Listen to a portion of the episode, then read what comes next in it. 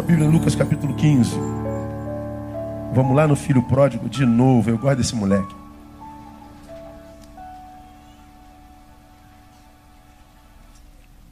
Todo mundo só fala mal do filho pródigo.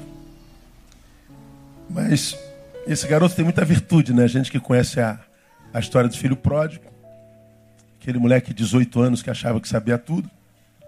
Quem aos 18 anos não sabe tudo, não é verdade?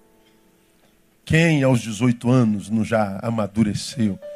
Quem aos 18 anos não disse eu tenho 18 anos, mas tem mentalidade de 35? Quem não disse isso, né? E ele também não era diferente. Chegou perto do pai falou: Quero meu dinheiro, estou vazando. Aí nós já pregamos aqui algumas vezes. Esse é o 12 sermão sobre a parábola do filho pródigo. Ele, imaturo, clama por liberdade. Quero saber de pai, de mãe, de irmão, de família. Quero dar satisfação para ninguém, estou indo embora. Então ele clama por liberdade. A gente é a mesma coisa. Só que liberdade sem maturidade faz a gente se tornar o construtor do nosso próprio chiqueiro. Ele foi parar entre os porcos. Você conhece a história. Mas esse menino que teve coragem para fazer a besteira, também lá entre os porcos teve coragem para dizer: Eu fiz besteira. Vou me levantar, vou ter com meu pai, vou dizer que pequei contra ele como o céu, contra o céu. Não sou digno nem de ser chamado seu filho mais. E ele volta. Então ele é macho para fazer besteira e é macho para dizer eu fiz besteira. E é macho para voltar e pedir perdão com humilhação. Pai, eu não quero ser filho mais não, fiz besteira. Me dá um emprego, quero ser um dos teus empregados. O pai abraça, bota o anelzão no dedo dele, tu continua filho, herdeiro, e a casa é tua, vamos celebrar. Então o moleque tem virtude. Mas eu não vou falar só dele, não. Também dele, mas eu vou falar da família dele. Eu passei por esse sermão no culto da família do ano passado, mas em virtude das experiências pastorais vividas nesse último ano, resolvi fazer uma, uma, uma é, reorganização dessa palavra para a gente pensar sobre nossa família. Então eu queria que você que está aqui nessa noite, como eu, fosse honesto, só isso. Não sei se você é honesto ou não. Mas vamos imaginar que você seja honesto. Então, Nesse momento, seja honesto mais uma vez. E não tente pegar essa palavra que você vai ouvir, ela é racional. Você vai ver só. E não tente empurrá-la para alguém. Como quem é marido diz, é para você, mulher. Como quem é mulher diz, é para você, marido. Como quem é pai diz, tomara que meus filhos ouçam. Como quem é filho, tomara que meus... Não. Veja se essa palavra serve para você. Eu vou falar sobre os quatro componentes da família: o pai, a mãe e os filhos. Os dois dois tipos de filho. Veja se você se encaixa como pai ou como esposa ou como filho um ou filho dois e veja se existe alguma, alguma, alguma coisa em comum contigo e que você precise melhorar. Não transfira essa essa essa palavra para alguém. É abrace como que para si, abrace como que para si. E você pode ser um elo de cura da tua família ou da manutenção da saúde da sua, da sua família. Se você é honesto. Se você não é honesto, eu te peço só hoje, seja hoje, só hoje. Depois tu volta a ser vagabundo, não tem problema não. Mas só hoje, seja honesto. Por amor à sua família. Porque até, até quem é desonesto, até quem é bandido ama a família. Até quem é bandido ama filho, ama mulher, ama marido, ama todo mundo. Então hoje, só hoje, seja honesto e ouça isso que a gente vai, que a gente vai falar. Vamos ler o, o, o texto, Lucas capítulo 15 a partir do versículo 11. Eu sei que 99% de, dos presentes conhecem essa, essa parábola, mas tem 1% aí que não conhece. Então, por amor a eles, vamos ler a partir do verso 11 de Lucas, capítulo 15. Diz assim: Disse-lhe mais: certo homem tinha dois filhos. O mais moço deles disse ao pai: Pai, dá-me a parte dos bens que me toca. Repartiu-lhes, pois, os seus haveres. Poucos dias depois, o filho mais moço, ajuntando tudo, partiu para um país distante e ali desperdiçou os seus bens, vivendo dissolutamente. Havendo ele dissipado tudo, houve naquela terra uma grande fome e começou a passar necessidades. Então foi encontrar-se a um dos cidadãos daquele país, o qual o mandou para seus campos apacentar porcos. E desejava encher o estômago com as alfarrobas que os porcos comiam, ninguém lhe dava nada.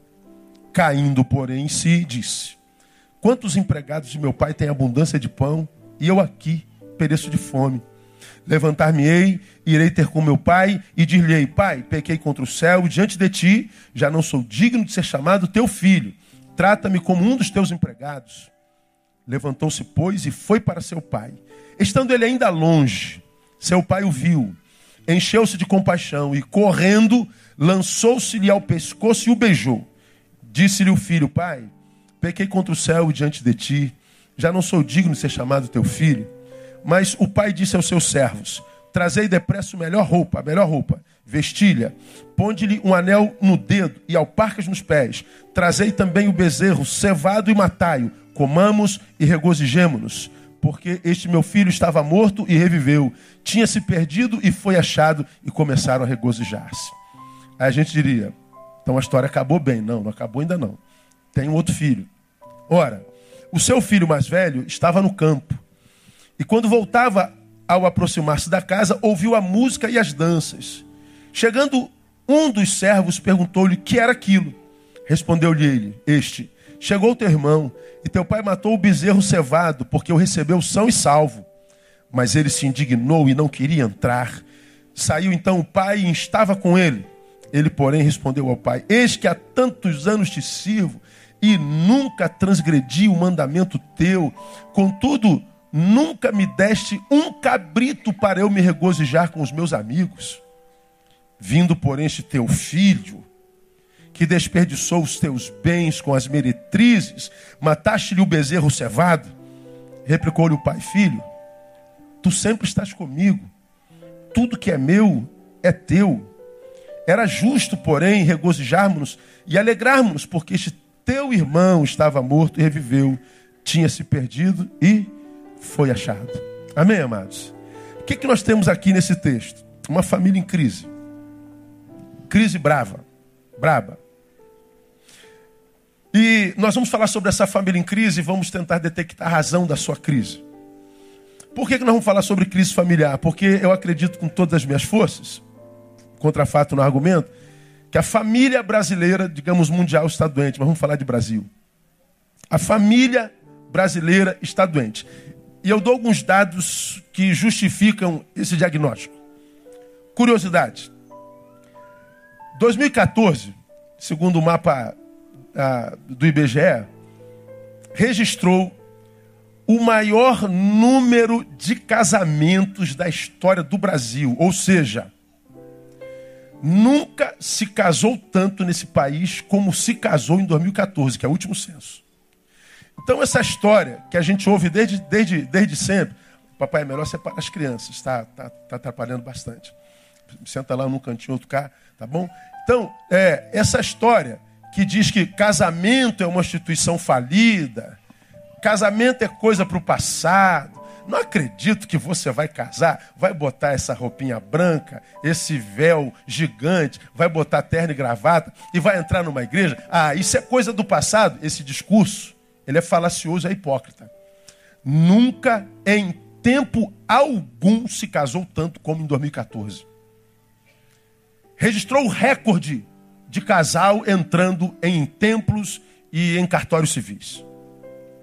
O triste é que no mesmo ano registrou-se também o maior recorde de divórcios da história do Brasil. 341.143 divórcios. Num ano, foi o maior de todos os tempos. Pra você ter uma ideia, em 2004 foram 130.500 divórcios. Em 2014, 10 anos depois, 341 mil, aumentou 300%. Nunca se casou tanto, nunca se divorciou tanto. É um salto de 161,4 em 10 anos. O dado está presente lá na pesquisa, nas estatísticas do Registro Civil de 2014 do IBGE. Então, casamos, casamos. Contra números não há argumentos, é fato. Ou seja, nós ainda acreditamos no casamento, mas estamos divorciando mais do que todos os tempos? Estamos, ou seja, não estamos sabendo ser casados. Alguma coisa impede o ser humano de manutenir um casamento saudável. Casar? Ah, quer. Casar, casa. Mas permanecer casado? Ah, não tem conseguido casar. Alguma coisa está acontecendo. Vamos dar outros dados. Violência contra a mulher. Você, quantas mulheres nós temos aqui? Levante a mão, Bento. Quem é mulher, diga graças a Deus. Então, é a maioria que está aqui. Acho que não, acho que está meia. Quem é homem? Homem? Homens, levanta a mão. Opa, está meia meio. Glória a Deus, glória a Deus. Violência contra a mulher. Os casos de violência contra a mulher no país cresceram 44,74% em 2015. Se comparado a 2014, né? Dados da Central de Atendimento à Mulher, Ligue 180, indicam que no ano passado foram registrados, olha só, 76.651 denúncias de violência contra a mulher, contra 52.957 de 2014. Então são 76.651 denúncias de violência. Ou seja, uma mulher sofre violência no Brasil a cada sete minutos. A cada sete minutos tem uma mulher sendo violentada, sofrendo violência, de todo tipo de violência, todo tipo, violência sexual, estupro, assédio, exploração, tudo mais. Então, a violência contra a mulher acontece ah, ah, de forma assustadora nesse país. No país, foram 9,5 estupros por dia. Quase 10 estupros por dia no Brasil. O estupro, entre outras coisas, é o que, irmão? É a objetificação da mulher. A mulher virou um objeto, um produto para aquele que o estupra. De modo que, quando ele está estuprando, ele não está estuprando um ser humano, é objeto. É a objetificação da mulher, é a desvalorização do valor intrínseco enquanto ser humano. E o pior Pior do que o estupro para mim é alguém dizer que a mulher mereceu o estupro porque estava com a roupa curta, ou porque estava de short curto, ou porque sei lá o quê. Como que a gente pode imaginar que uma pessoa mereceu ser estuprada? Porque ela foi objetificada. Vamos mais alguns dados. A maior parte de todos os casos registrados em violência de mulher é relativa à violência física. 38.451 ocorrência, ou seja, 50% do total. Os outros casos mais recorrentes foram violência psicológica e violência moral. Esses são os dados nacionais mais recentes divulgados em março. As mulheres estão sendo massacradas. Vamos mais algumas informações. Feminicídio, assassinato de mulheres. O Brasil tem uma taxa de 4,8 assassinatos por 100 mil habitantes. Portanto, nós é, estamos entre os países com maior índice de homicídios femininos do mundo. Nós somos o quinto país em número de feminicídio, ou seja, de assassinato de mulheres no mundo. Só quatro países no planeta matam mais mulheres do que o Brasil. É triste, né? Uma saber de uma de uma de, de uma coisa como essa. Só em 2013 foram 4.762 assassinatos de mulheres registrados no Brasil, ou seja, 13 homicídios femininos por dia. Então, a cada sete minutos, uma mulher violentada, a cada dia, 13 mulheres é assassinada, são assassinadas. As mulheres estão sendo dizimadas. Comparando 2015, que é o último censo, com 2014, Houve um aumento, portanto, de 44,74% do número de relatos de violência contra a mulher, 325% de aumento de cárcere privado, mulher sobre cárcere privado, 129% de violência sexual contra a mulher, são quase 10 casos por dia, 151% de tráfico de pessoas, 29 por dia. O aumento da desgraça sobre a mulher é, é é, é célere no Brasil, cada ano registra índices piores. As mulheres estão sendo dizimadas. Por que, que as mulheres, ao invés de serem amadas, estão sendo dizimadas? Quem se interessa em extinguir as mulheres e acabar com seu valor intrínseco e com a sua existência? Bom, eu não sei. A pastora Evaldo pregou aqui alguns anos atrás, num culto de homens. E ele falou sobre Gênesis. Fala do proto-evangelho 3,15 de Gênesis, onde lá está dito que a descendência da serpente feriria o calcanhar da descendência da mulher, mas a descendência da mulher esmagaria o quê? A cabeça da serpente. A descendência da mulher é Jesus Cristo. A serpente é Satanás. Quando que a serpente feriria a descendência da mulher? Na cruz do Calvário, quando pensou que ele mataria Jesus Cristo. Não, Jesus ressuscita. Então foi só uma ferida no calcanhar. Mas o que, que a descendência faria com a descendência da serpente? Esmagaria sua cabeça definitivamente. Então Ariovaldo falou uma coisa muito interessante. Ele disse: a guerra que se trava espiritualmente no mundo é entre o diabo e a mulher entre a descendência do diabo e a descendência da mulher, porque a mulher é quem traz o Salvador ao mundo. É a mulher a quem Deus usa para gerar vida no mundo. É o útero da mulher que Deus usa para construir o ser que ele, pelo qual morreu. É a mulher. Então a guerra espiritual é travada literalmente entre a mulher e o diabo. Aonde entra o homem nesse negócio, pastor? Entra entre a mulher e o diabo, protegendo a mulher.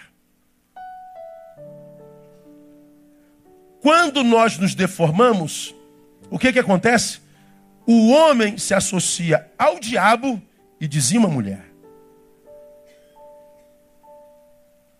Eu não entendo essa violência contra a mulher de outra forma. Eu não entendo o feminicídio de outra forma. Eu não entendo o estupro de outra forma. Objetificação da mulher. Vamos a outros dados que tem a ver com família para a gente se, se situar. Violência sexual contra crianças. Mais de 17.500 crianças e adolescentes foram vítimas de violência sexual no Brasil em 2015. São 50 casos de abuso sexual sobre crianças por dia no Brasil. 50. Nossas crianças não são mais os anjinhos que nós protejamos é um produto que usamos. Agora me digam vocês que são mais estudados do que eu.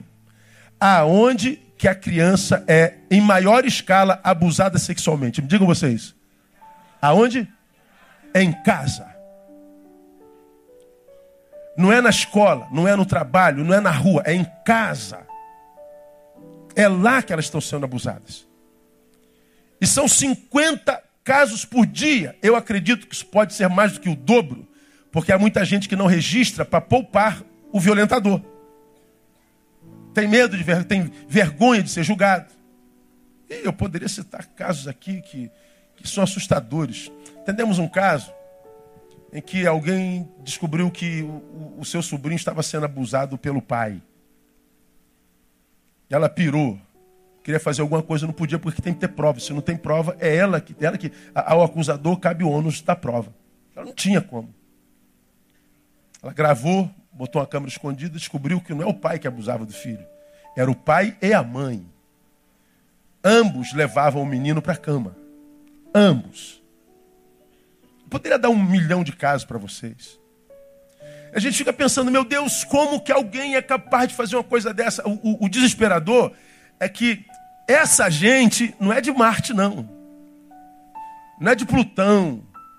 São seres humanos. É da sua raça, é da minha raça, é da nossa raça. 50 crianças abusadas por dia nesse país. Aqui, na nossa casa. Sem falar, irmãos, do início precoce da vida sexual, crianças com 11 anos, anos tendo filho. Crianças com 12 anos com dois filhos. Cada mais cedo nossas crianças são sexualizadas. O acesso à pornografia. Seu filho tem um celular que com um clique ele tem acesso a tudo que diz respeito à, à pornografia. E o que é que nós temos hoje? Depois pesquisa em casa. Crianças com 10 anos, 8 anos viciados em pornografia. Depois joga lá, pornografia infantil. É estarrecedor. É desesperador acesso facilitado a todo tipo de drogas. Droga vem na tua casa, vem com um delivery. Aí você vê a realidade que nós estamos testemunhando hoje em São Paulo com a Cracolândia.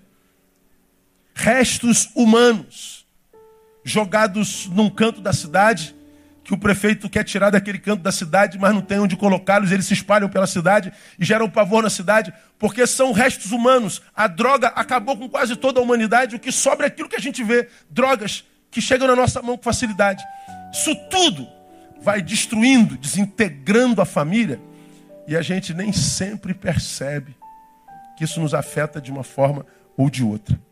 A pergunta que eu faço diante dessas pesquisas todas é a seguinte: será que existe realmente algum plano engendrado para destruição da família, irmão?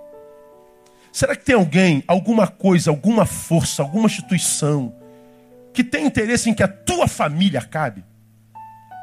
Será que tem alguma força, alguém, alguma instituição, alguma coisa, será o quê?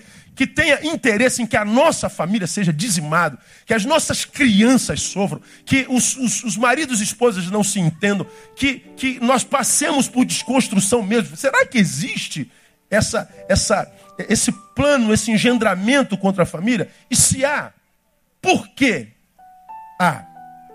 Bom, eu arrisco uma tese. Você me viu falar aqui já muitas vezes que todo ser humano, desde que nasce, corre atrás da felicidade, né? Todo mundo quer ser feliz. Como é que você está, meu irmão? Estou correndo atrás, correndo atrás. Correndo atrás do quê? Da felicidade. Todo mundo quer ser feliz, ninguém nasce para ser infeliz. Todo mundo quer ter uma vida boa, uma vida mansa, uma vida pia, uma vida suprida. Todo mundo quer felicidade. Isso a gente busca desde que a gente sai do vento da nossa mãe. Naquela palavra eu defini felicidade da seguinte forma: felicidade não tem a ver com o lugar onde a gente vai e nem com o que a gente faça lá. Felicidade tem a ver com o lugar para o qual a gente volta e quem nos espera cá.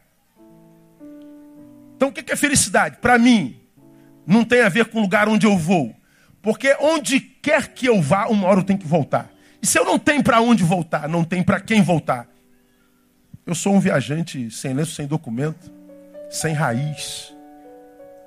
Não tem a ver com o que eu faço, porque o que eu faço hoje pode ter sido a concreção, a realização de um sonho passado. Mas uma vez que eu faço isso por muito tempo, isso deixa de ser novo e a minha mente começa a buscar um novo novo. Nada do que a gente faz locupleta nosso ser. Então, felicidade não tem a ver com o lugar onde eu vou, nem o que eu faço lá. O que é felicidade? É, é, tem a ver com o lugar para o qual eu volto. Estávamos em Londres na semana passada, domingo retrasado, passeando por aquela, por aquela terra extraordinária. Mas não tem jeito, irmão, depois de, de cinco dias, seis dias, a gente já estava sentado no quarto dizendo assim: já deu, né? Aí ela falou: já deu, né, cara? Como quem nós não temos vocação para viajar. Tem gente que, não, pá, eu passaria um mês lá, eu não consigo. Chega uma hora que a gente, você pode estar em Londres, você pode estar em Nova York, você pode estar onde você estiver. E a gente diz assim, meu Deus, que vontade de voltar para onde? Diga. Para casa. Ano passado, sentado no pé da Estátua da Liberdade, depois de dez dias em Nova York, estamos sentados com aquele olhar que você, você, daqui a pouco você senta assim, não sei se acontece contigo. Ai, Jesus, quase que eu caio. Você senta assim, né, cara? Tá olhando para lá, mas teu pensamento não está lá. Teu pensamento divaga. Aí alguém, ei, Oh, hein? O que foi? Teu pensamento some. Nós estamos sentados, ambos, no pé da Liberdade, olhando para o horizonte, olhando para nada. Aí um chama a gente e a gente não olha. Daqui a pouco a gente olhou um para o outro, falamos juntinho. Que vontade de ir embora. Estamos na Estátua da Liberdade, com vontade de voltar para Realengo. Fala a verdade, irmão. Fala a verdade, irmão. Não obrigado, né? Pois é. Vai lá e fica para tu ver se é bom. Meu irmão, você pode estar onde você estiver.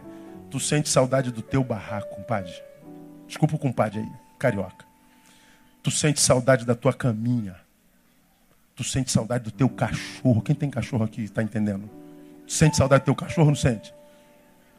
Meu irmão, a gente sente saudade da nossa comidinha. A gente sente saudade da bagunça do Rio de Janeiro. Tu tá lá em Londres com saudade de realengo. Você fala, isso é loucura, esse cara é louco, é retardado. Não. É o nosso lugar. é o nosso canto. E a melhor parte da viagem é quando a gente está com a mala pronta indo para o aeroporto para entrar no avião para vir embora. E a gente está voltando, meu dia, a gente está voltando para casa. E a gente está chegando em casa. E pega o táxi. Quando chega em casa, nós chegamos no nosso paraíso. Se houver quem nos espere lá com amor. É o nosso canto, é a nossa gente, é a nossa família. Passei lá no castelo de Windsor, onde a, a rainha mora. Fomos lá dentro, passamos em tudo. Falei, meu Deus, a gente fica assim, ó. Mas não tem jeito, a gente quer voltar para o nosso barraquinho. É a nossa casa. Por quê? Porque felicidade tem a ver com o lugar para o qual a gente volta e com quem nos espera lá. Não tem como ser feliz de outra forma. Dou-lhes exemplo. Vamos imaginar que nós voltemos para um amigo. Ah, pastor, não tem família, mas eu tenho amigo, vou voltar para um amigo. Ok, amigo são bênção. Mas se eu volto para um amigo, eu volto para alguém que não pode me satisfazer afetivamente, nem biologicamente, sexualmente falando. O amigo não pode me dar o amor que uma mulher me dá, que uma esposa me dá, que um marido me dá, se eu sou mulher. O amigo não pode me satisfazer sexualmente, portanto, biologicamente. Portanto, amigos são analgésicos. Amigo é analgésico. Não pode gerar plenitude em nós. Se eu volto, por exemplo, para uma mulher qualquer, ou um marido qualquer, volto para alguém que não pode me satisfazer é, é, afetivamente, existencialmente. Se for qualquer mulher, se for qualquer homem, ela não pode me satisfazer afetivamente, porque eu não tenho relação afetiva com ela. Ela é um pedaço de carne. Ela pode me satisfazer sexualmente. Mulher, portanto, só alimenta o bicho, o ânima, não sapiens. Então, se for uma mulher qualquer, um parceiro qualquer, eu não tenho plenitude. Continuo vazio e carente. Se volto para não volto para o meu trabalho, pastor, minha vida é meu trabalho, minha vida é minha carreira. Se você volta para o seu trabalho, para a sua carreira, você volta somente para o que você faz e não para o que você é. Você não tem plenitude. Portanto, meu irmão, só na família a gente encontra alimento integral, bio, psíquico, existencial, espiritualmente falando. Por que, que há um, um, um, um plano engendrado contra a família? Porque se eu não tenho para onde voltar, eu não tenho para quem voltar, eu estou largado no mundo. Eu estou vivendo na, na, no antagonismo à minha natureza. Eu sou, eu, eu sou um ser antagônico à minha própria natureza. Porque lá no Éden, Deus disse que não é bom que o homem esteja só. Se eu estou só, eu estou andando no contrário da natureza daquele que me criou. É só na família.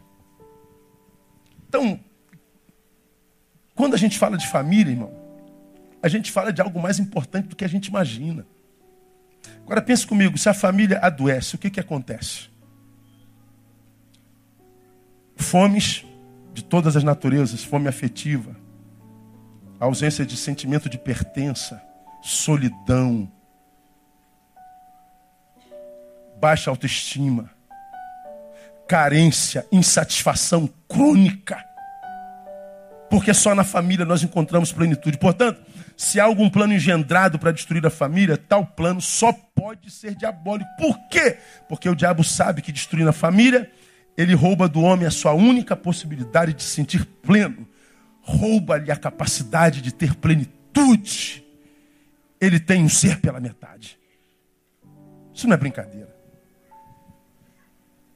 Agora, por que, que a família adoece? Por que, que a família está doente?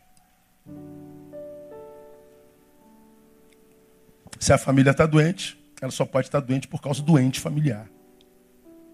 Daquele que acompanha. O problema da família é o ente familiar. Aí eu entro na família do filho pródigo. Se a tua família está doente, um de vocês é culpado. Ou todos vocês são culpados. E essa análise de culpabilidade que nós vamos fazer agora, tomando por exemplo a família do filho pródigo. Para que a gente não saia daqui dizendo, meu problema é minha mulher, pastor. Não, meu problema é meu marido, pastor. Meu problema é esse moleque, pastor. Meu problema é irmão mais velho. Vamos ver. Por que, que a família do filho pródigo estava doente? Vamos ver a participação de cada um. Entre os muitos possíveis saberes que a gente podia destacar nessa história, Eu gostaria de destacar um primordialmente: a clara, a evidente e efetiva desconexão afetiva que havia entre esses componentes familiares. O texto começa dizendo que o moleque chegou perto de seu pai. Estamos em 15, 11.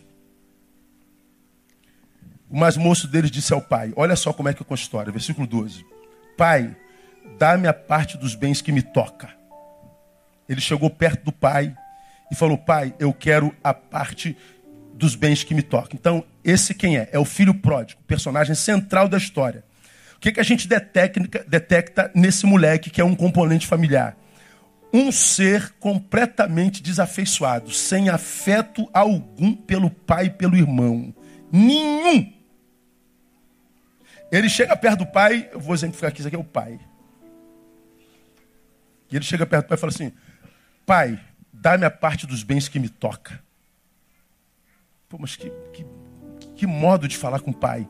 Ele não poderia falar, pai, pô, posso trocar uma ideia contigo? Pô, andei pensando. Pô, estou querendo dar uns voos mais altos, estou querendo um pouco de liberdade. Eu queria tentar o meu próprio negócio. Será que o senhor pode me ajudar financeiramente com aquela parte da herança que me cabe?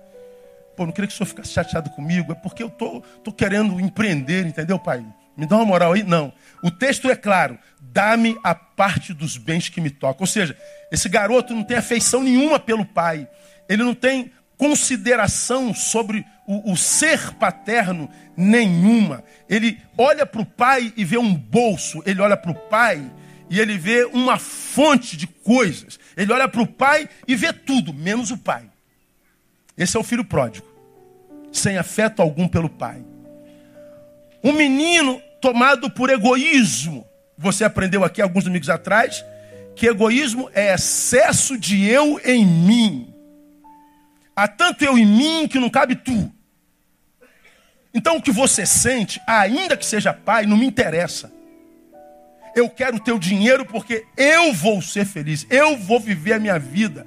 Não tenho ligação afetiva contigo. Ora, qualquer família que tem um filho assim, é uma família doente. Filhos egoístas adoecem a família inteira. Esse moleque é um materialista patológico. Ele olha para a família, mas não tem conexão afetiva. Quero teu carro, eu quero teu dinheiro, eu quero teu salário, eu quero a tua grana. E quando eu melhoro um pouquinho é para tentar arrancar alguma coisa de você. Existem filhos assim hoje, sim ou não? Pelo amor de Deus. Irmão, vocês não têm noção do que, é que a gente ouve em gabinete e na igreja. Filhos que são completamente interesseiros, filhos que não têm consideração pelo coração do pai, pelo coração do man, do, do, da mãe, não tem é, é, capacidade de imprimir valor no coração do irmão. Ele é um materialista patológico. E, e cabe lembrar, né? Materialismo vem de mater. Mater, traduzido ao pé da letra, é o quê? mãe. Materialismo vem de mãe. O materialismo é aquele que nasceu da coisa, filho de coisa, coisinha é. O materialista é o desafeiçoado. Quantas famílias têm filhos a respeito dos quais os pais dizem: Meu Deus, será que esse moleque foi gerado em nós mesmos? Esse garoto não tem prazer em estar com a gente. Esse menino não tem prazer em andar conosco. Esse menino não tem prazer em jantar conosco, em passear conosco. Ele tem uma vida completamente independente, ele não tem ligação de afeto nenhuma. Eu quero dizer para você que, de repente, se você é esse, você adoece a sua família inteira. A crise do teu pai e da tua mãe pode ter em você a origem. Filhos assim adoecem a família. Entes familiares Assim, embora a família tem na sua existência a única existência que lhes interessa, a sua existência exclui as demais. Filhos assim adoecem a família inteira. Eu me assusto com essa frieza desse guri. Mas ela tem uma fonte, vou mostrar para você lá na frente. Sua felicidade, a felicidade de filhos assim, não considera a felicidade dos demais. Por isso não se importam se o que vive adoece a família. Aquele filho que sai, não diz para o pai onde vai, o pai pergunta, briga com o pai, a mãe liga, ele não atende. Ah, essa gente careta, meu pai é chato, minha mãe é chata. Ele não tem consideração afetiva. Por que, que a família adoece? Porque tem filhos assim. Você é assim. Mas tem outro filho. Tem o um filho mais velho. Quando eu olho para o filho mais velho, eu tenho a sensação que pela postura ele me faz quase que pensar que ele é irmão gêmeo. Por quê?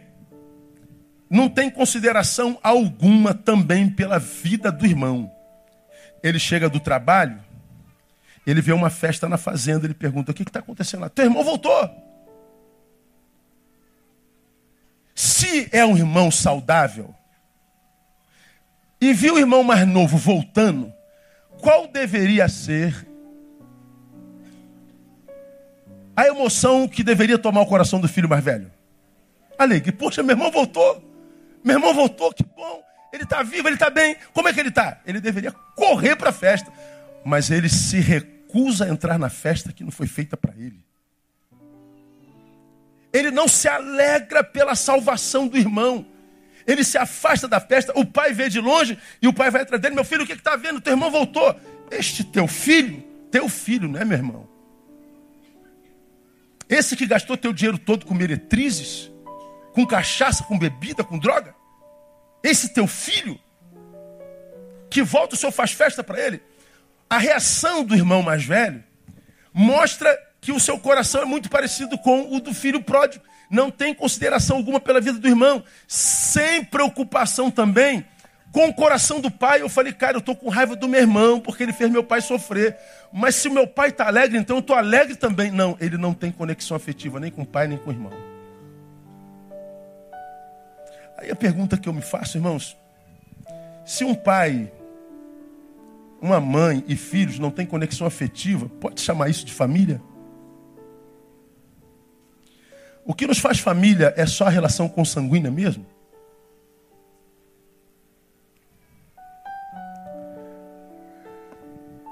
Esse filho mais velho também demonstra materialismo pela valorização do sacrificado, que no caso era uma vaca.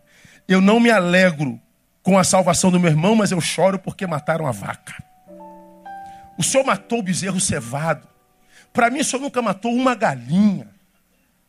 O senhor nunca fez um churrasco para mim. O senhor nunca fez uma festinha qualquer. Agora, esse teu filho vem, o senhor mata a vaca. Ah, não, estou indignado porque a vaca morreu. Mas ele não se alegra porque o filho viveu. Desconexão afetiva sem precedentes.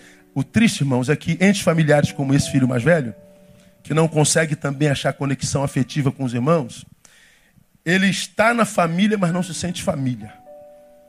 Eu estou aqui, mas eu não me sinto daqui. Eu estou nessa família, mas eu não me sinto dessa família. Não me sentir dessa família produz o quê? Competição. Só que essa competição não gera alegria nesse ser em ganhar. Ele se alegra em ver o outro perder. Eu não quero ganhar do meu irmão, quero que ele perca. Eu não quero me alegrar com ele, eu quero a sua tristeza. E nós vemos essa competição entre os irmãos, que mais parecem muitas vezes inimigos. E nós, pais, se é o caso, ficamos assustados porque não sabemos o que fazer. Então, uma família que tem filhos assim não pode ser uma família saudável, porque é um filho adoecido nos seus afetos. Aí deixa eu mostrar uma reportagem para você. Coloca a reportagem aí, painel. Você vai se lembrar disso. Paga aqui um pouquinho o Leandro. Olha isso aqui. Crianças também podem ser psicopatas. Baixa um pouquinho as letras para a gente ler um pouquinho. Sobe um pouquinho mais, sobe. Não, não, então é desce. É subir mesmo, isso. Vai, vai, vai. Outro parágrafo. Pode subir. Sobe. Vai mais um pouquinho. Aí. Aqui, ó. Ao longo de muito tempo se questionou se é possível mesmo que meninos e meninas nasçam malvados ou se a crueldade seria invariavelmente, invariavelmente fruto do ambiente ou da criação. O neurologista Ricardo de Oliveira Souza é categórico na resposta. A resposta dele. É claro que é possível crianças nascerem psicopatas. Né? Existem crianças que nascem mais, que serão mais, e não há nada que possamos fazer para modificar esse comportamento. A sociedade é romântica e tem dificuldade em aceitar esta possibilidade. Mas sinto muito, é assim que funciona. Para a psicanalista Júlia Barani, ou Barani, a psicopatia surge desde que o bebê vem ao mundo. Como foi o caso de Maria, a garota que desde muito cedo torturava animais e o próprio irmão. No geral, explica a especialista, os primeiros sinais se manifestam junto com o desenvolvimento da integração com as pessoas. E o alvo elementar de uma criança psicopata é quase sempre sua própria mãe. Sobe mais um parágrafo. Aí, mãe. Ela faz de tudo para irritar a mãe porque tem prazer com isso. Se a criança descobriu que a mãe fica perturbada com alguma coisa específica, ela vai fazer justamente aquilo para provocar. Ela tem todas as reações de uma criança birrenta, mas neste caso não é birra. É sim indício de que não há nenhuma conexão com o outro. Por que isso me preocupa? Porque quando você vai em 2 Timóteo capítulo 3, versículo 2, que diz que os últimos tempos seriam penosos, por quê? Porque as pessoas seriam sem afeição natural. Já me viram falar sobre isso aqui. O texto diz que o ser humano nasceria sem afeto na natureza. Então faz alusão a um tempo de psicopatias. Tivemos um caso na igreja. Um pai chega perto de mim, já contei isso aqui. Uma criancinha de 4 anos. Pastor, eu estou preocupado com meu filho. Veja se o senhor acha que tem algum problema. Comprei um cachorrinho para ele. Pequenininho, filhotinho, bonitinho. Eu dei as costas. Quando voltei, ele tinha pego o cachorrinho e afogado na piscina. E ele estava brincando com o corpinho do cachorro morto. Não arrepia? Fala a verdade. Aí o que, que eu fiz? Eu comprei uma calopsita. Sabe o que é calopsita? Aquele bichinho simpaticíssimo que, que, que canta, quase fala aquele troço. Temos um, uma família de membros lá em São Paulo que tem uma calopsita que para mim é endemoniada. Flamenguista. Eu chego na casa do Marquinhos, lá em Morumbi. Fulana, saúda o pastor Neil. Ela começa. Está amarrado em nome de Jesus, calopsita é um bicho simpático e inteligente. O mesmo garotinho que matou o cachorro afogado ganhou uma calopsita. O pai foi embora, quando voltou, o garoto arrancou a cabeça da calopsita.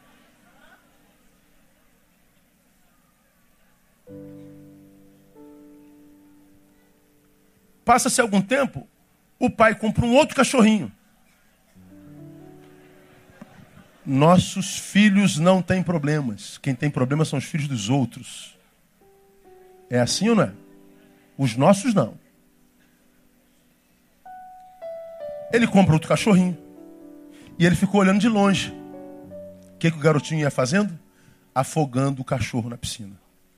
Pastor, só acha que meu, meu, meu filho tem algum problema? Eu, quase ouvi aquela música do Hitchcock. Gente, cara procura tratamento esse garoto.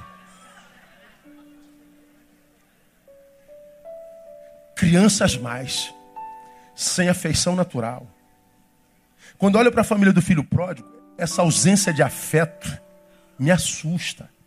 Lição para casa. Não precisa nem fazer, você vai perder o sono. Mas amanhã, quando você estiver no computador no trabalho, procura lá, crianças psicopatas. Fiz uma pesquisa, quase passei mal no gabinete.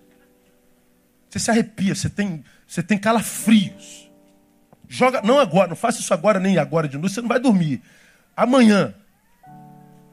Como que essa geração está ficando desafeiçoada?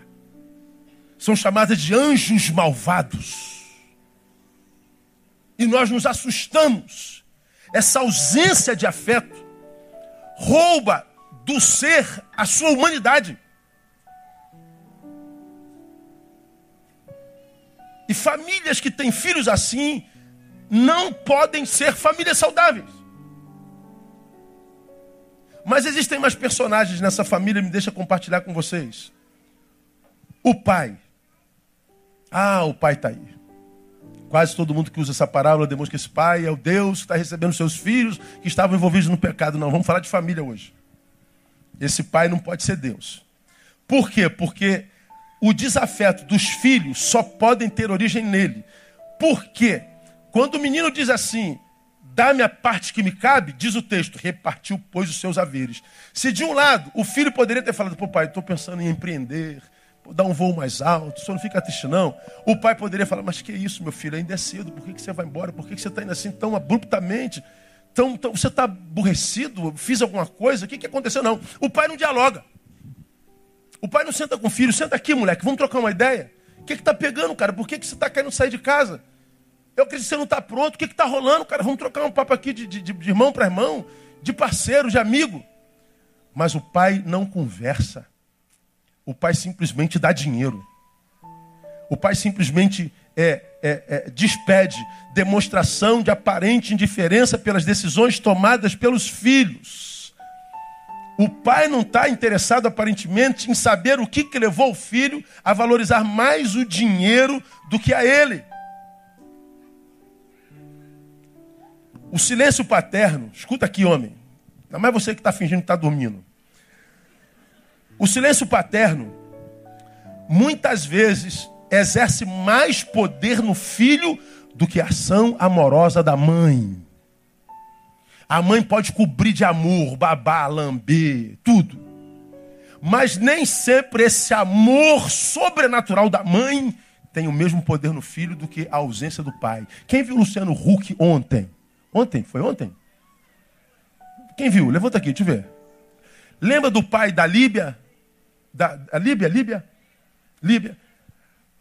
Do Líbano. O cara veio para o Brasil, três mulheres, seis filhos.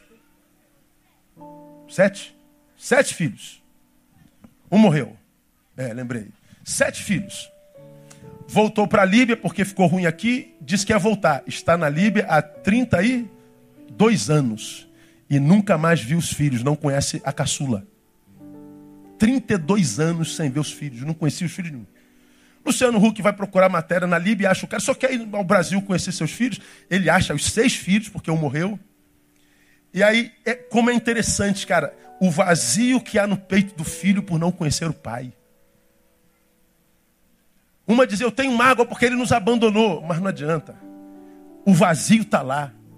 Eu preciso conhecer meu pai, eu quero saber quem é meu pai, quero saber como é que é meu pai, como é que, o que é meu pai. Vocês receberiam seus pais? Receberíamos. Ele marcou um encontro numa, numa praça, botou o pai afastado, reuniu todo mundo. Ó, seu pai está lá. Cara, foi emocionante. Eu me vi chorando com aquela cena.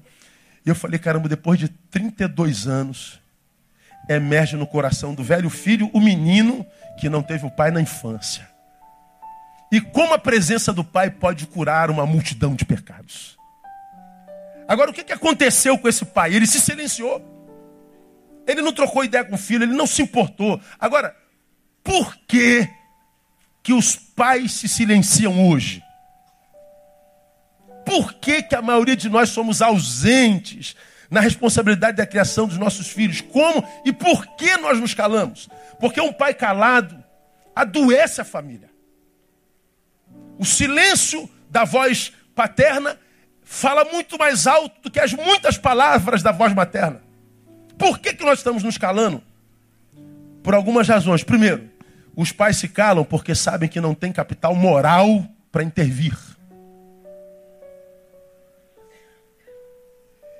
O pai não tem moral para dar lição de moral no filho.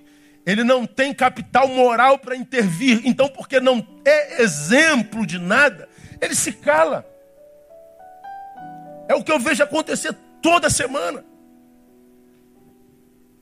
A dissolução da família quase sempre passa pela pessoa que na família fala muito ou passa pela pessoa que na família não fala nada. É o ausente.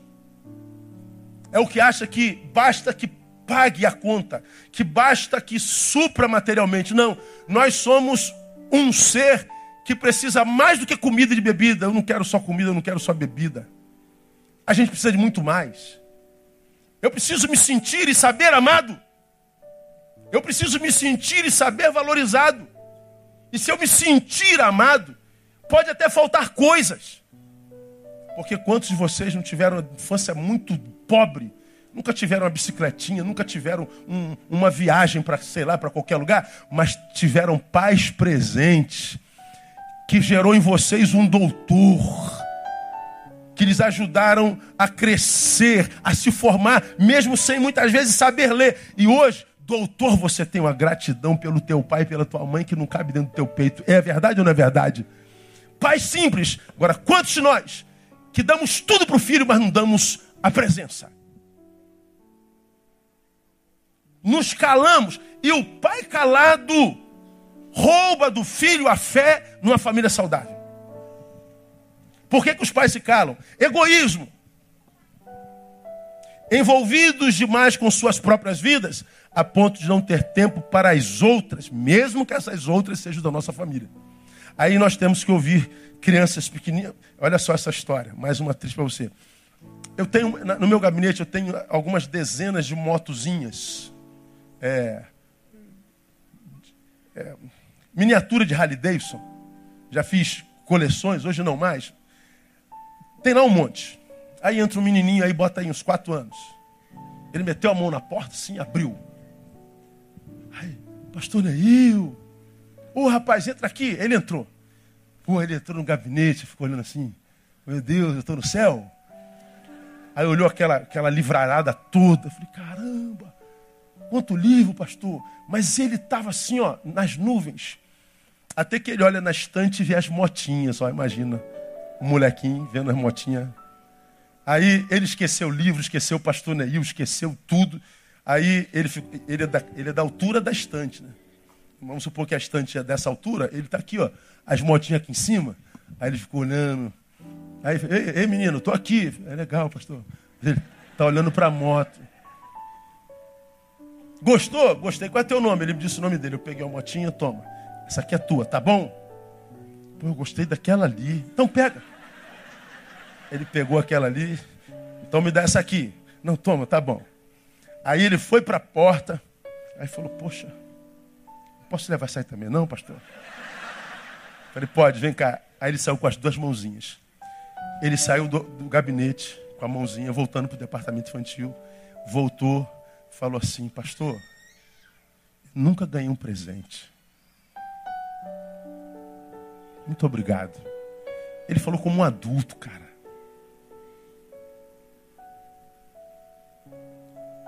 Volta aqui. Peguei ele no colo, aí dei um monte de bala, enchi a coisa dele, bolsinho dele de bala. Quem é teu pai? Fulano de tal. Teu pai nunca te deu um presente? Nunca. Eu não vejo meu pai. O pai dele é da igreja. Acabou o culto, eu chamei o pai dele. Cara, o que, você tem feito na vida? Contei a história do filho para ele. E ele chorou. Mas se é um homem de bem, qual é a desculpa sempre maior? Estou trabalhando demais. E quando a gente trabalha demais a ponto de estar ausente na criação do filho, quando o filho cobra a nossa ausência, a gente dá a mesma desculpa. Papai está trabalhando para não ouvi? Te dar o melhor. Ah, vocês sabem a resposta. Papai está trabalhando para te dar o melhor. O que de melhor um pai pode dar ao filho, se não a presença? Seu filho não quer uma bicicleta, ele quer a tua presença. Ele não quer viajar para Nova York, ele quer a tua presença. Não há nada mais precioso para um filho do que a presença do pai. Mas por que, que nossos filhos são órfãos de pais vivos? Porque os pais foram tomados por egoísmo. Querem ganhar mais dinheiro para ter mais conforto e dizem que é por causa do filho. Aí quando perde o filho, vai ver que tudo que ganhou não, não completa o vazio que ele deixou. Família é o que nós temos na vida. O resto é passatempo, é supérfluo. Por que, que pais se calam? Porque são egoístas. E por que, que pais se calam também? Terceiro, não se importam mesmo. A Bíblia diz que possível multiplicar a iniquidade, o amor de muitos, e está esfriando geral. A gente não se importa mesmo. Houve um tempo que nós fazemos tudo pelos filhos, queríamos que nossos filhos fossem muito melhores do que nós. muito melhores do que nós, que não passassem pelo que nós passamos. Hoje o que a gente vê é frieza total. Famílias que têm pais assim não podem ser famílias saudáveis. Uma quarta personagem. A mãe, vocês viram a mãe na história? Alguém já ouviu falar da mãe do filho pródigo? Pois é. A mãe do filho pródigo é uma invisível. E há famílias onde a mulher é um ser invisível. Há famílias onde a mulher inexiste. E toda família na qual a mulher é invisível, quer por ausência mesmo, ou por sua inoperância, ou por reducionismo, é uma família infeliz. Aquela mulher que está na casa, mas ela foi reduzida a uma lavadeira. Ela, quem é essa mulher aí? É, lava a roupa da gente. Quem é essa mulher aí? É faxineira. Ela que arruma, é, arruma a casa. Quem é essa mulher? É cozinheira. Ela é cozinheira, faz comida da gente aí. Mas a mãe, a mulher numa família, é só uma faxineira, irmã? Fala a verdade. É só cozinheira, passadeira. Não é. Nós, filhos, dizemos amar as nossas mães demais. Pastor, eu morreria pela minha mãe. Mas no aniversário dela, o que você dá para ela? Um ferro de passar roupa. Para passar roupa de quem? Miserável. Eu amo a minha mãe, mas compro micro-ondas. Para esquentar comida de quem? Ô miserável, glutão. Eu compro uma máquina de lavar louça. Cara, legal, a tua mãe vai agradecer. Mas vamos lembrar que a nossa mãe é um ser humano. Há uma pessoa ali dentro daquela função. Ela precisa descansar. Ela precisa passear. Mãe tem limite. Às vezes nós olhamos para nossa mãe com tanto amor que a minha mãe é a super mulher, é mulher maravilha. E por amor a você, ela se passa por Mulher Maravilha. Ela vai chorar no quarto sozinha para não frustrar você, para não decepcionar você. A gente acha que a mãe que acabou de parir um filho novo e essa criança virou a noite pelo dia, ela fica acordada de noite e, e, e, e dorme o dia.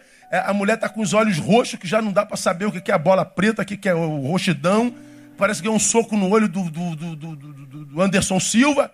E a gente diz, tá feliz, mulher? Estou feliz, pelo filho a gente faz qualquer coisa. Claro que não, cara, ela queria dormir, mas já tem alguém dormindo do lado.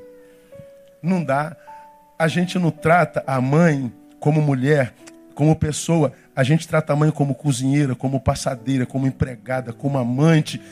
E essa família na qual a mulher é reduzida a um produto de trabalho, de esforço, é uma família com carências afetivas profundas.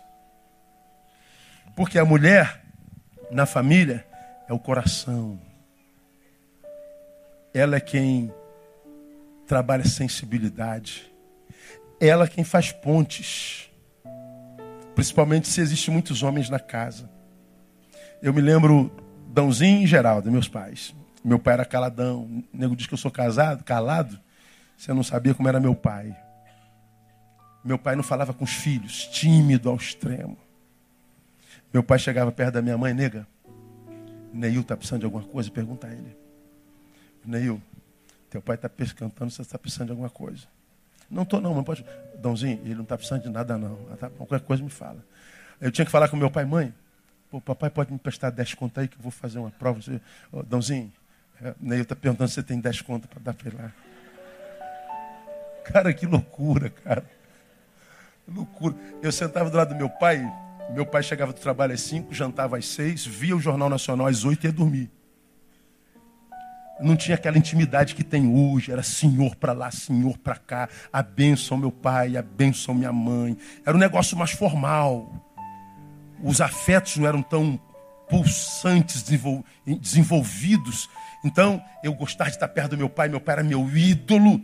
Eu sentava para ver Jornal Nacional. Meu, 13 anos vendo jornal, não entendia nada. Mas meu pai estava aqui.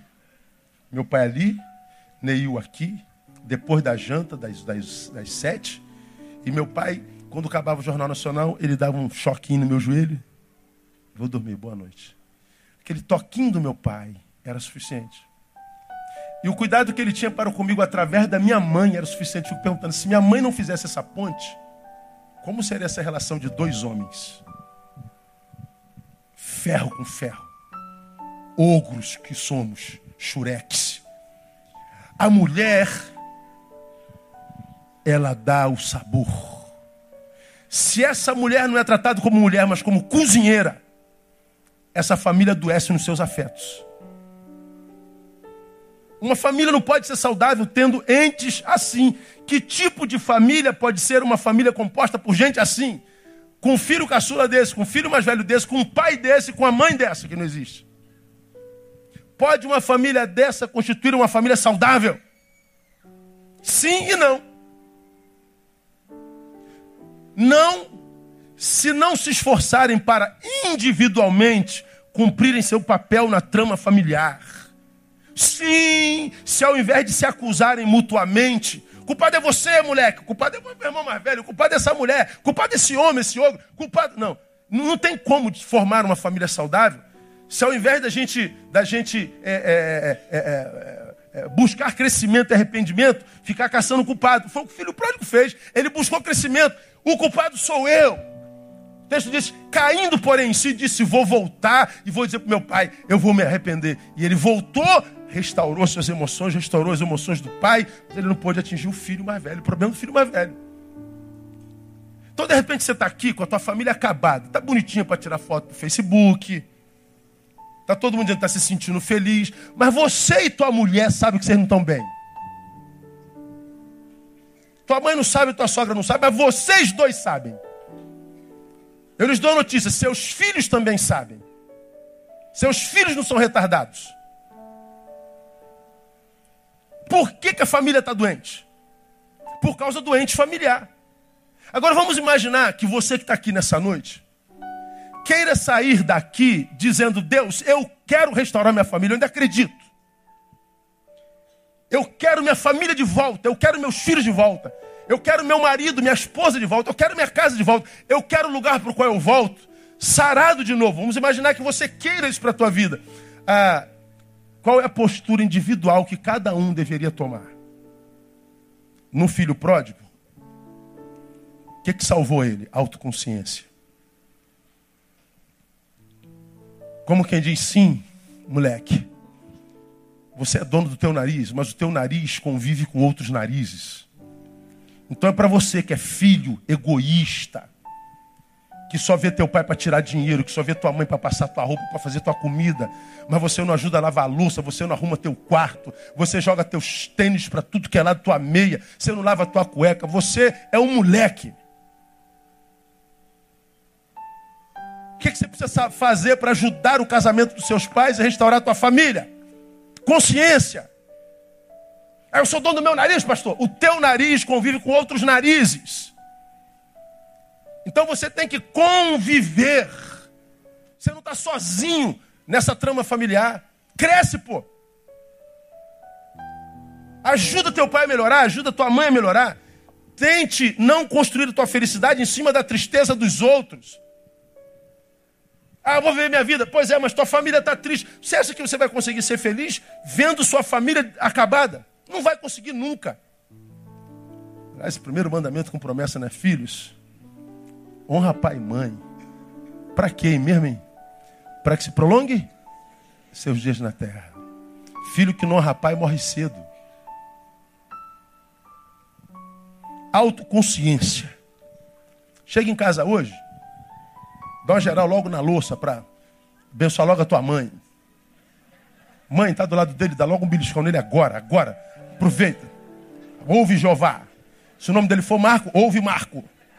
Se for Roberto, ouve Roberto. Me lembro quando me converti em agosto de 83, 17 anos de idade, acabou o culto da manhã, me converti. Cheguei em casa, acabou o almoço. Todo mundo foi para todo lugar e eu fui para vou lavar a louça toda. Aí é, lavei aquela louça toda, minha mãe falou assim: Meu Deus, você se converteu mesmo. Gente, que coisa maravilhosa. Porque nós somos cinco filhos, eu sou o caçula de cinco. Ney, Nelly, Nélio, Nery e Neil. Tudo Nê, família Nê. Então tem Ney, Nélio, Neil, três homens e duas mulheres. Homens não faziam trabalho de casa. Falei, oh, meu Deus, mas eu vou fazer. lavei a louça todo dia, foi a única vez também, não, não, não deu mais. Nós precisamos ajudar em casa. Precisamos fazer o nosso papel. Cara, ajuda a tua mulher. Ajuda a tua mãe. Filho, quer ser feliz, moleque? Honra teu pai e tua mãe. E você vai ver como é que o Senhor vai abrir o céu sobre a tua vida no nome de Jesus, cara. Em vez de tentar impressionar esses moleques de rua que não querem nada com a vida. Impressione teu pai e tua mãe que te trouxeram ao mundo e que te fizeram o que você é no nome de Jesus. Agora vamos imaginar que você seja o filho mais velho. O que é o filho mais velho, egoísta, que não celebra a vitória do irmão, que está na família, mas não se sente família? O que, que ele deveria fazer para ajudar a salvar a sua família? Quebrantamento. Se você não se sente família, é possível que o problema sejam suas sensações e não a sua família. Eu estou, não estou me sentindo família. Então o problema não pode não ser a família, pode ser a tua sensação. Você está olhando errado. Tivemos um caso aqui, há bem pouco tempo atrás, com alguém que começou a fazer um monte de coisa estranha. Que a gente quase que precisa cortar relacionamento, na, na sua instância. Eu falei, cara, qual o problema que você tem comigo? Não, o problema não era comigo, o problema era com a figura pastoral. Com a autoridade religiosa, porque lá atrás já tinha sido abusado por uma autoridade religiosa, provavelmente. E nós trazemos problemas mal resolvidos do passado e enfiamos isso no nosso presente inconscientemente. E esse problema mal resolvido do passado desconfigura nosso presente todo. Por quê? Porque faz com que nós façamos análises do presente com os traumas do passado. Portanto, a nossa análise vai ser sempre equivocada. As nossas sensações serão equivocadas. Então, eu não me sinto parte dessa família, mas é, cara. Então faça a tua parte. Se teu pai não te ama, tua mãe não te ama, passa a amar teu pai e tua mãe. Montou a brasa viva na cabeça deles. Quebra a frieza deles com teu amor. Eu já vi isso acontecer um monte de vezes.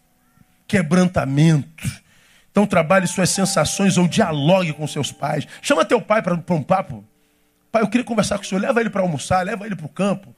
E, e abre o jogo de homem para homem. Mas faça isso com respeito. Faça isso honrando o teu pai, não pelo que ele fez contigo, mas pelo que ele é. Ele é autoridade sobre a sua vida. E você pode salvar a tua família e salvar as gerações que virão a partir delas. Vamos imaginar que você seja o pai. Pastor, eu sou esse pai ausente. Eu sou esse pai que não tem capital para investir, capital moral para investir. Por isso eu sou misto. Eu sou alguém que me reconheço. Pastor, eu sou só o que paga as contas, mas eu não tenho relação afetiva. O que, que o pai precisa? Maior participação. Reveja teu senso de valores, pai. Ontem nós sepultamos, ontem não, essa semana nós sepultamos a Rebeca. Você não estava aqui de manhã e a Rebeca, por quem nós oramos, síndrome de Down, foi acometida por leucemia e Deus a tomou essa semana. Depois que a Rebeca partiu, eu falei com o André e com a, com a Sônia. Parabéns para vocês. Vocês fizeram dessa menina uma menina exemplar. Eu falei, a Down mais normal que eu já vi na minha vida. Uma, uma Down que dançava, fazia sapateado, fazia parte do Ministério de Louvor, dançava aqui, fazia natação, conhecia computação como ninguém. Fui visitá-la numa das muitas vezes que eu fui visitá-la, ela estava estudando sociologia. O que você está estudando aí? Sociologia. Deixa eu ver o livro. Eu abri o livro, cara, não entendia nada, fechei o livro. Vamos conversar sobre outra coisa. E, cara, ela era perfeita. A sua deficiência não a atrapalhou em nada. E eu falei, vocês conseguiram fazer com essa menina o que eu nunca vi na vida de ninguém. Parabéns, pai. Então sofram a perda da filha, mas nunca sofram por culpa de não ter dado o melhor a ela. Alguns de nós pais seremos carcomidos pela culpa por vermos alguns filhos nossos perdidos, não porque eles eram maus, mas porque nós não demos o nosso melhor. Seu filho é um candidato à perdição como os meus. Mas diga para si, se depender de mim, eles não se perdem jamais. Volta para o teu filho, pai. Volta para tua mulher, pai. Volta para tua casa. Ressignifica o teu senso de valores, porque felicidade tem a ver com o lugar para o qual eu volto e quem me espera lá. E mãe, para a gente terminar, se você quiser salvar sua família, mãe, qual seria o seu papel nessa trama? Amor próprio, mãe. Permita que os seus resumam você numa faxineira. Não permita que os seus resumam você numa cozinheira, numa passadeira, numa amante. Amor próprio, você não é só uma empregada, você é gente. Você precisa descansar, você precisa passear, você precisa de, de flores, você precisa de, de joias, você precisa de, de, de, de, de, de, de, de búzios. Você precisa Guaratiba, tá bom. Vamos lá. Você precisa jantar fora. Se não der, churrasquinho na praça. Diga para ele que você quer sair. Vamos para o cinema, amor? Ele vai falar assim: não, tem Netflix. Aí explica para ele: não, miserável, eu só quero estar com você sozinho. Explica para ele. Vamos comer um churrasquinho lá na praça? Não, comprei carne ontem. Não, miserável. Eu só quero sair daqui dessa geografia. Quero andar de mão dada. Explica para ele. Ame-se. Respeite-se. Não se permita resumir. Se os filhos fizerem, os pais fizerem, pode se levantar quem quiser contra a família, porque a bênção do Senhor será sobre nós e nos guardará. Se o diabo quer destruir a sua família, Deus tem interesse em mantê-la de pé. Mas Deus precisa da sua participação. Então sai daqui nessa noite dizendo: se depender de mim, a minha casa ficará firme na rocha, no nome de Jesus. Se depender de mim, os meus pais permanecerão casados até a morte. Se depender de mim, meu irmão não se perde. Se depender de mim, minha esposa não é resumida. Se depender de mim, meu marido será honrado. Se depender de mim, minha família será família até o final das nossas vidas. Porque é o que nós sonhamos. Fizeram uma pesquisa alguns anos atrás, pesquisando qual é o maior pavor que uma criança tem até oito anos de idade. Qual é o maior pavor que uma criança até oito anos de idade tem? De ver os seus pais se separando. E ver tanta separação, tanto divórcio. É ver quantas crianças serão tomadas pelo pavor e pelo medo. Que os teus filhos não vivam e nem experienciem isso porque você, como ente familiar, vai cumprir o seu papel na trama. E a trama da tua família vai ser uma trama inseparável. E será como uma família edificada na rocha, que é Jesus. E que o vento bateu do lado, a tempestade bateu do outro lado, os inimigos se levantaram, se levantaram e todos eles caíram, porque a tua casa é abençoada pelo Senhor. Vamos aplaudir ele bem forte e que ele abençoe a nossa casa, no nome de Jesus.